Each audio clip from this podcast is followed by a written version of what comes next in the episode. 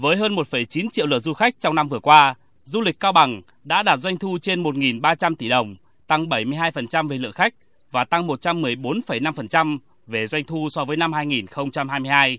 Những con số này đã cho thấy sự phục hồi mạnh mẽ của du lịch Cao Bằng sau thời gian dài ảnh hưởng bởi dịch COVID-19. Mặt khác, năm 2023 cũng là năm có nhiều hoạt động, sự kiện mang tính đột phá của du lịch địa phương, như hoàn thiện 4 tuyến du lịch trải nghiệm công viên địa chất non nước Cao Bằng, vận hành thí điểm cho du khách qua lại khu cảnh quan Thác Bản Dốc Việt Nam, Đức Thiên Trung Quốc. Bà Đoàn Thị Lê An, Phó Giám đốc Sở Văn hóa Thể thao và Du lịch tỉnh Cao Bằng cho biết. Trong năm vừa qua thì à, Sở cũng đã tham mưu cho tỉnh tổ chức được rất là nhiều cái sự kiện và cái điểm nhấn ấn tượng nổi bật nhất đó là cái sự kiện tuần văn hóa thể thao và du lịch và cái hoạt động ờ, hát then đàn tính tại lễ hội Thác Bản Dốc năm 2023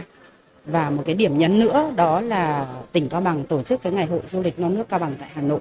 thì thông qua các cái sự kiện nổi bật này thì à, đã à, thu hút được đông đảo du khách ở trong nước và quốc tế đến với tỉnh Cao Bằng cũng như là giới thiệu quảng bá được nét đẹp hình ảnh con người và văn hóa của Cao Bằng đến với du khách và công chúng. Để hiện thực hóa mục tiêu đón 2,2 triệu lượt khách du lịch trong năm nay, Cao Bằng sẽ tiếp tục thu hút các nhà đầu tư chiến lược, xây dựng hạ tầng theo hướng đồng bộ, đa chức năng tại ba di tích quốc gia đặc biệt, các danh thắng quốc gia và vùng công viên địa chất toàn cầu non nước Cao Bằng gắn với bản sắc văn hóa dân tộc. Địa phương cũng đang tiếp tục xây dựng tuyến trải nghiệm thứ 5 kết nối với công viên địa chất Đồng Văn tỉnh Hà Giang và tập trung phát triển các sản phẩm, loại hình du lịch bền vững như du lịch cộng đồng, du lịch nông nghiệp, du lịch sinh thái. Ông Nguyễn Đức Thịnh, Giám đốc Công ty Cổ phần Du lịch Cao Bằng nhận định. Đối với du lịch Cao Bằng thì có nhiều cái để thu hút du khách. Ví dụ như là du lịch ừ, nông nghiệp, du lịch về ờ, nông nghiệp thông minh, nông nghiệp nông thôn cũng như là du lịch về ờ, các cảnh điểm đối với ờ, tỉnh Cao Bằng, du lịch về nông thôn. Đây là một cái loại hình tôi nghĩ là rất tiềm năng. Bởi vì trong cái những cái cánh đồng lúa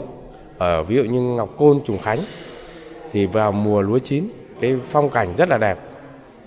Ngoài ra, ngành du lịch tỉnh Cao Bằng cũng sẽ tăng cường các hoạt động hợp tác, trao đổi kinh nghiệm trong nước và quốc tế, phối hợp tổ chức các lớp tập huấn, bồi dưỡng kiến thức về phát triển du lịch cộng đồng, du lịch bền vững, kỹ năng hướng dẫn thuyết minh, giới thiệu điểm đến du lịch, hướng dẫn nghiệp vụ cho các tổ chức, cá nhân kinh doanh dịch vụ du lịch nhằm nâng cao chất lượng nhân lực du lịch, một trong những điểm còn yếu của Cao Bằng thời gian qua.